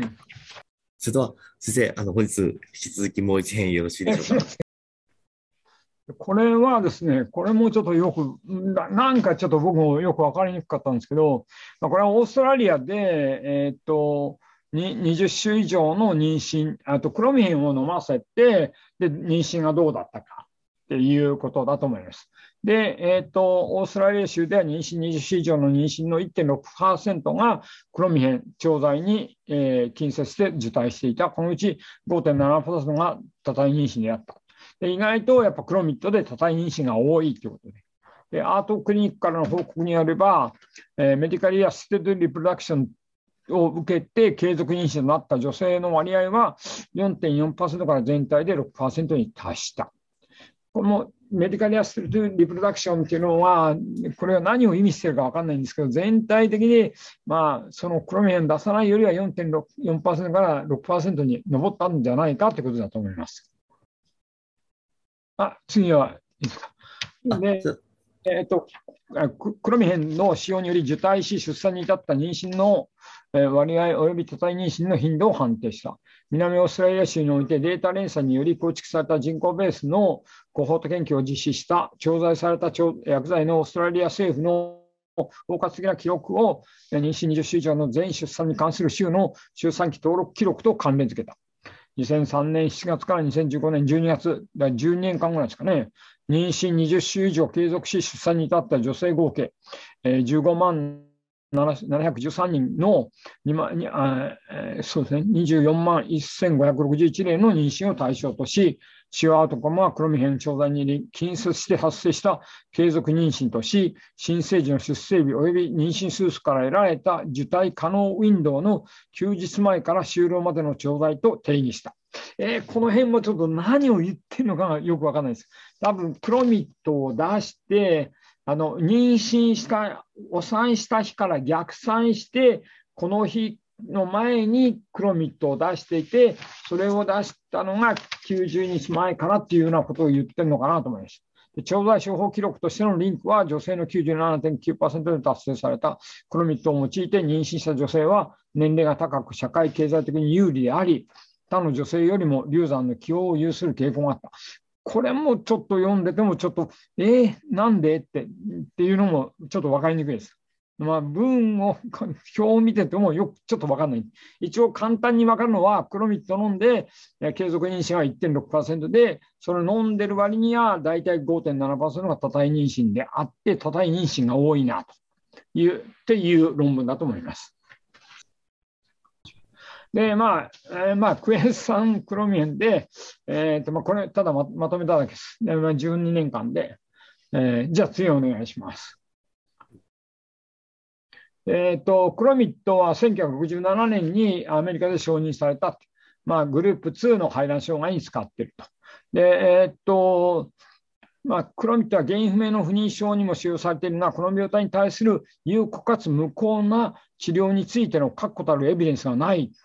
で、アメリカの正常学会での新しいガイドラインでは、現在原因不明の不妊症に対する単独治療としてクロミッドの使用は推奨していない。だけど、アイユーアイ との併用は推奨していると。オーストラリアでは、クロミッドは、えー、排卵支援剤として唯一の経口剤であり、医薬品給付制度で承認されているため、政府の補助金を受けている。だから、政府の補助金を受けて、クロミッドを出しているから出しやすいということも言えるのかもしれないです。クロミッドがどのような集団の施設どの程度寄与しているか、ほとんど不明であるという。だから意外と政府で出してて、出しっぱなしになってんのかなっていうような感じがしたんですけど、次お願いします。で、まあ、多体では、まあ、多体でクロミッド多体が多いっていうので、クロミッド多体の率ははちから、えー、じゅっパーセント と推定されているが、臨床試験期間で よんパーセント から にじゅっパーセント 以上の大きなばらつきが報告されている。臨床試験官でっていうかですかね、単体と比較して相対は重篤な、えー、健康障害のリスクが高く、これは死に相当によるもので、相対妊娠の半数が罹患する。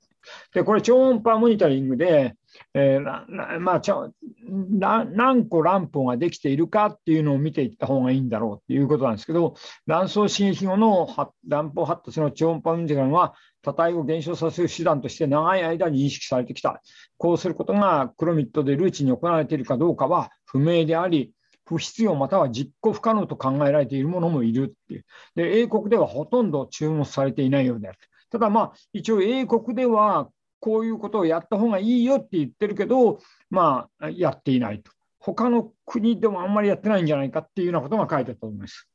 使用期間、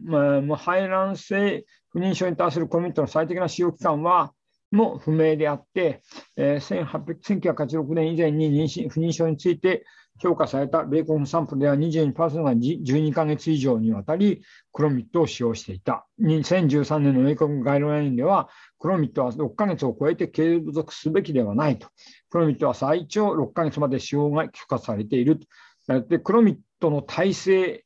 が、えー、その時点までに明らかになるとか、まあ、クロミッドにも耐性があるよとも言われている。次お願いします。で、まあ、一応、卵巣がんのことに関しても、えーと、クロミッドの使用は卵巣がんのリスクの増加と関連したというものはあるけど、高楽因子の可能性を除去することはできなかった。じゃあ次お願いします。で、これなんですよね。これがちょっと、これがよく僕も意味が分かんなくて、まあ、生まれた日から逆算して、えこうあのうん、この辺が、えー、妊娠するウィンドウじゃないか。で、結局最後の最終月経も分かんないような人たちも、なんか電話あれでやってるみたいですから、であのまあ、そういうことだと思います。ちょっとこれがちょっと最初からよく分かんないんです、これ、すみません。で、その次は。あ、じゃあ次お願いします。で、これもですね、データリンクのフロー。これはちょっとどこ、何を言ってるのか、数字がどこで合うのかが、ちょっとよく分かりません。これ分かりませんでした。すみません。じゃあ次お願いします。これは、えー、っと各妊娠の母体の特徴で、これも、えーっと、さんじゅっさいからさんじゅうごさいが結構多かったということですかね。さんじゅう、さんじゅう、さんじゅうにてんにパーセント。そしてこういうのも全部、まあ、これを母体の特徴としても白人が多いとかっていうふうなことが書いてあると思います。いや、すいません。じゃあその次に。で、まあ結局、じゃあテーブルツーですけど、クロミとバクロの有無、少なくともにじゅっしゅうかん、えー、妊娠した女性のプロフィール。で飲まない、えー、と飲まない女飲まない妊娠と比較してクロミットを飲んだ女性はオーストラリア生まれの白人で最も、えー、有利な社会経済的グループの高齢女性である傾向があった。他の女性と比較して喫煙する可能性は低かったが、肥満であり高血圧または糖尿病がすでに存在する可能性が高かった。で結局 ろくじゅっパーセント 近くがにじゅっしゅうかん妊娠を維持したことがない。あ、すみません、ちょっと上げていただいて。なんかそのなかったのに対して他の女性では よんじゅっパーセント だった。これにじゅっしゅうかん、えー、っと維持したことがない。あ、まずタバコがどうのこうのっていうのはタバコもあるんですね。タバコをあのこれ吸ってない人が多い。これ吸ってる人なのかな。えー、っとあああ結局これ薬をあクロミット飲まこっち側飲まない人でこっちは飲む人。で飲まない人の中に一応タバコを吸ってる人が多かったっていうことですかね。で、まあ、これは飲んだ人なんかは白人が多い、えー、高齢の人が多い、えー、金持ちが多いっていうようなことです。すいません。あ、もうこれで終わりですかね。えっと、あ、まあ、これが多体もそうですが、ね、えー、っと、よんじゅっさい未満の女性が卵巣刺激他の薬剤によるにふたつ以上の成熟卵胞を有する場合、団体妊娠の可能性に改善することなく、えー、多体妊娠のリスクが大幅に増加することを確認したと。臨床ガイドラインでは多体妊娠のリスクを最小限に抑えるために、えー、最初のクロミッドサイクルでの超音波検査を推奨していると。卵胞の数を測定し、必要に応じて成功を避け、妊娠が起こらないようにすることが進められる。排卵前の卵胞をふたつに制限することが推奨されている。で、英国では現在約半数の臨床医がクロミッド治療による初回サイクル超音波検査の推奨を遵守しているが、この実地の範囲は他の国では不明である。だからまあ一応、まあ、クロミッドでは一応多体になりやすい。でだから、まあえー、っと結局超音波で卵胞数を確認した方がいい。まあ、そういうことをあんまりやってる国はないっていうふうなことだと思います。いや、ちょっとすみません。このぐらいしか分かりませんでした。いや、全然ありがとうございました。はい。それでは続きまして、根木先生、よろしいでしょうか。あ、よろしくお願いします。私、これ、あの最後に、あの数、あの、解説論文数多いんですけど、あの、いいから私も発表させてくれって ね, ねじ込んだもんですからちょっと恐縮なんですけど、あのすぐあの終わらせるように書きます。これはあの自然妊用性の最適化ということで、えー、と エーエスアールエム とソサイエティオブリープロダクティブエンドクリノロジー&インファーティリティ の, あの委員会の見解という形で出てます。えー、と以前ににせんじゅうはちねんにも出したみたいなけど、今回が新しいバージョン。まあ、あの結論だけ最初に読んであります。えーと、妊娠までの期間は年齢が上がるにつれて長くなる。でさんじゅうごさい以上の女性ではろっかげつかん妊娠を試みても妊娠しない場合、静粛医療専門医への受診を考慮する必要がある。まあ、これ結構基本的な話なんですが、あの皆さんもこんなこと分かってるよというあの話ばっかりなんですけど、知識の確認としてあのあの知っておいてもいいのかなと、読んどいてもいいのかなと思って提示させていただきます。続けます。妊娠可能期間中のいちからふつかごとの成功は受胎確率の最適化につながる可能性がある。定期的な成功回数を増や、増やすことができないカップルは排卵期を認識、妊娠して成功を妊娠可能期間に合わせることによって妊娠の期間を短縮できる可能性がある。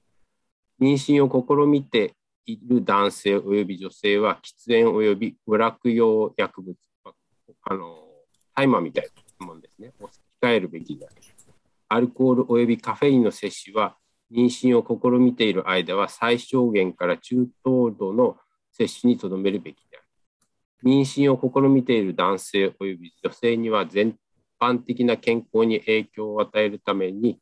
健康的なライフスタイルと食事を推奨する必要がある。妊娠を希望する女性は毎日、あ先ほどあのここあれにあの解説にもありましたが、サプリメントを摂取必要する必要がある。これはただこれはあの本文で述べているのはあの胎児の神経管以上があの低くなるということで、あの妊娠率の話とはちょっと違うように感じました。生殖可能年齢の男性および女性は可能な限り食品、空気、水およびパーソナルケア製品に含まれる内分泌かく乱物質および大気汚染への暴露を減らすよう推奨する必要があるということです。まあ、そういうわけで、あのー、これざっとあのアウトラインだけ述べさせていただきます。このグラフはあのすごいんですね。せんろっぴゃくねんだいとから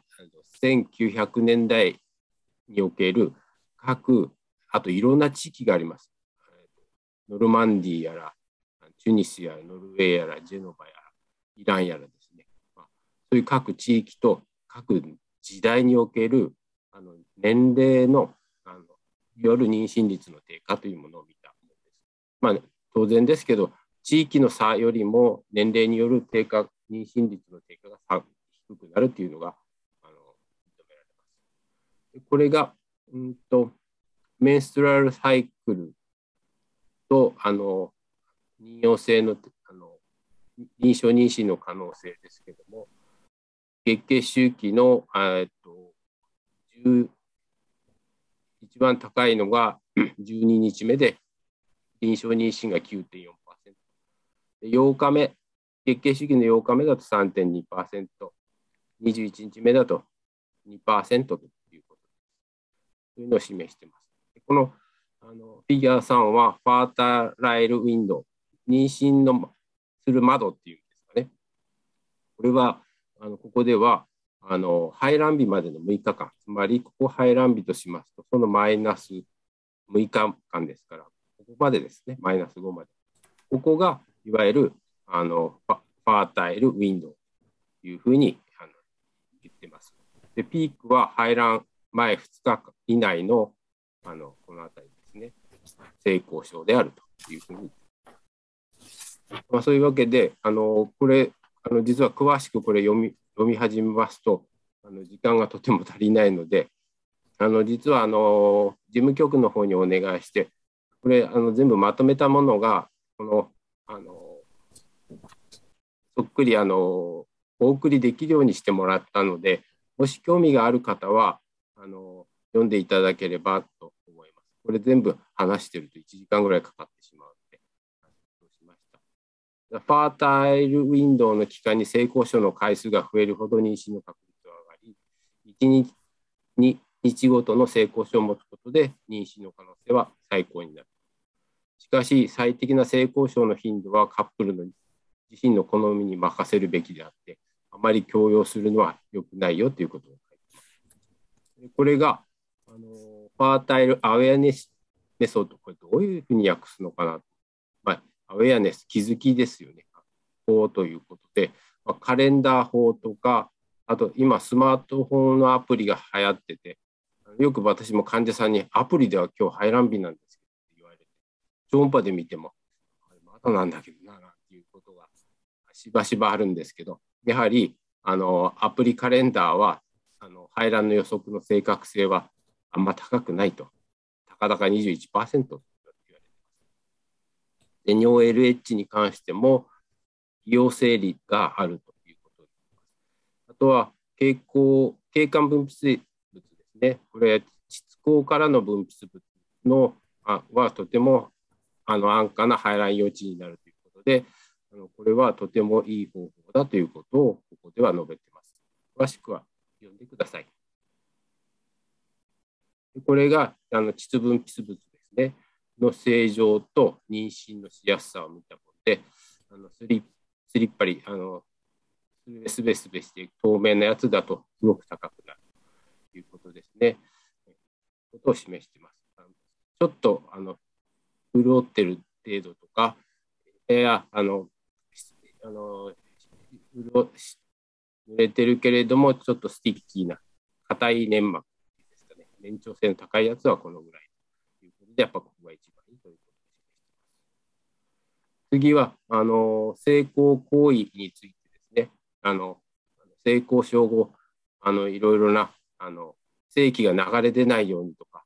いうことで、あのいろいろなあのしばらく仰向けに寝たままの体勢でいることをすることがありますけれども、これは科学的根拠はない。で、経管に入った精子はじゅうごふん以内に卵管内で見つけることができる。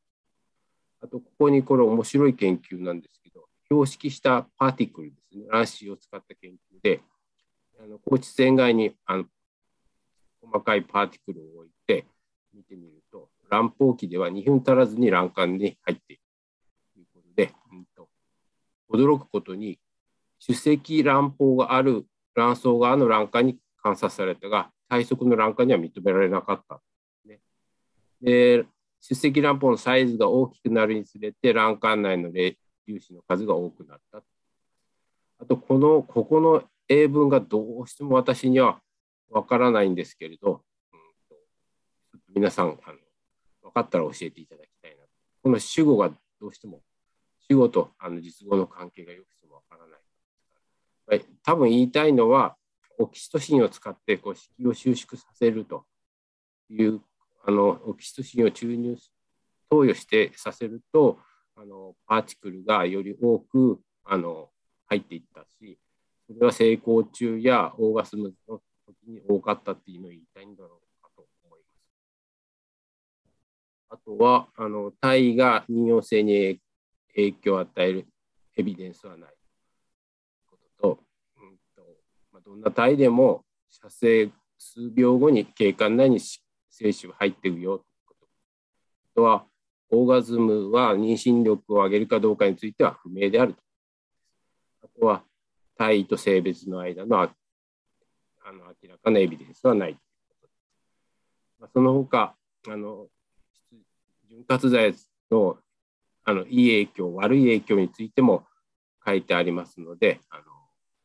の参考にしてみてください。あとは食事とライフスタイルですが、あのこうあの、まあ、よく言われているファータリティダイエットですね、あのこういうものを使うと、これはあの不妊のリスクを低下させるんですけど、その理由としては排卵障害に関係した不妊のリスクを低下させるということで、あの明らかに卵子の質を上げるということは書いてありませんでした。あとはアートにおいては関係は見出せない。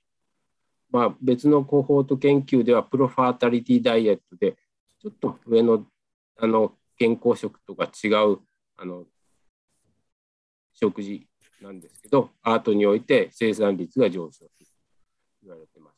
このプロファータリティダイエットプラス運動がですね、あのよりあの妊娠率の向上につながるという論文も別個ありましたし、また地中海食やよく言われる地中海食ですね、あのこういういやオランダ食っていうのもあるそうなんですけど、こういうので、うん、と妊娠の成績が上がるけど反論もある。おしなべるとこんなことがあのトータルであの書いてあります。で、健康な食生活はトータルの健康増進には進められるかもしれないという程度です。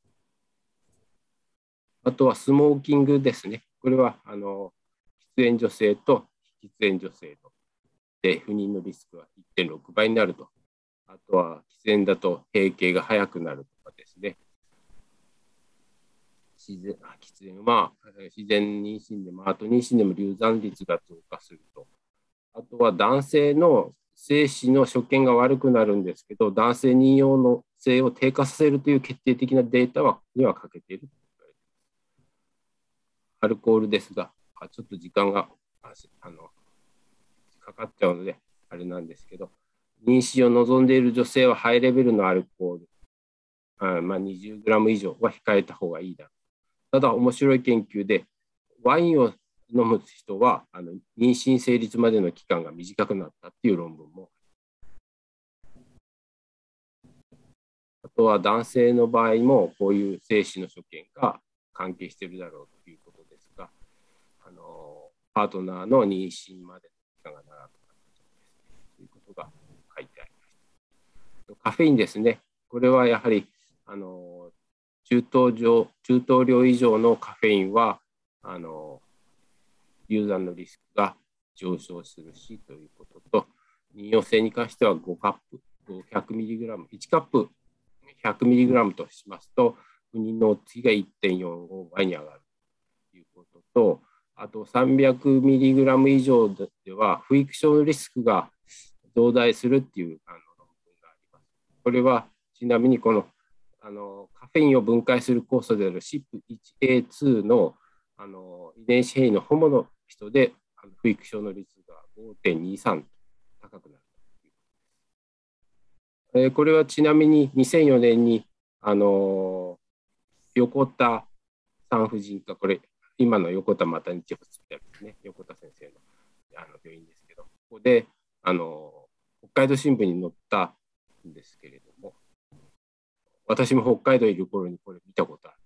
る、懐かしいなと取っていたんですけど、まあ、こういうあの男性ホルモンが原因で妊娠しにくさと関係しているということを述べてますし、さらにあの横田先生と荒木先生の共著で、うん、とカフェインを、まあ、動物実験ですね、そうすると さんびゃくミリグラム さんばい以上飲むとこうアートの所見が悪くなるということを示されています。あとはホルモン攪乱物質について の, あの話もあのこう細かく出ています。いずれにしてもなるべくホルモン攪乱物質は避けるべきであるということです。大気汚染、もうこれもあのあの関心が高まっている分野ですが、大気汚染はあのヨーロッパ、アメリカ、中国であの妊用性を低下させるということで、幹線道路に近いと不妊が高くなるとかですね、ピーエムにーてんご もやっぱりそういうことが関係しているということが言われていますし、男性でも性器所見がある。あとはカンナビス、あのこれタイマーのことですね。これがあんまりあの重篤なあの悪い影響があるというふうにはないんですけど、ただ不妊があの多くなると、精子所見も容量依然的に低下するということが言われてます。まあ、いずれにしてもあの妊娠を望む女性や妊婦は大麻は中止すべきである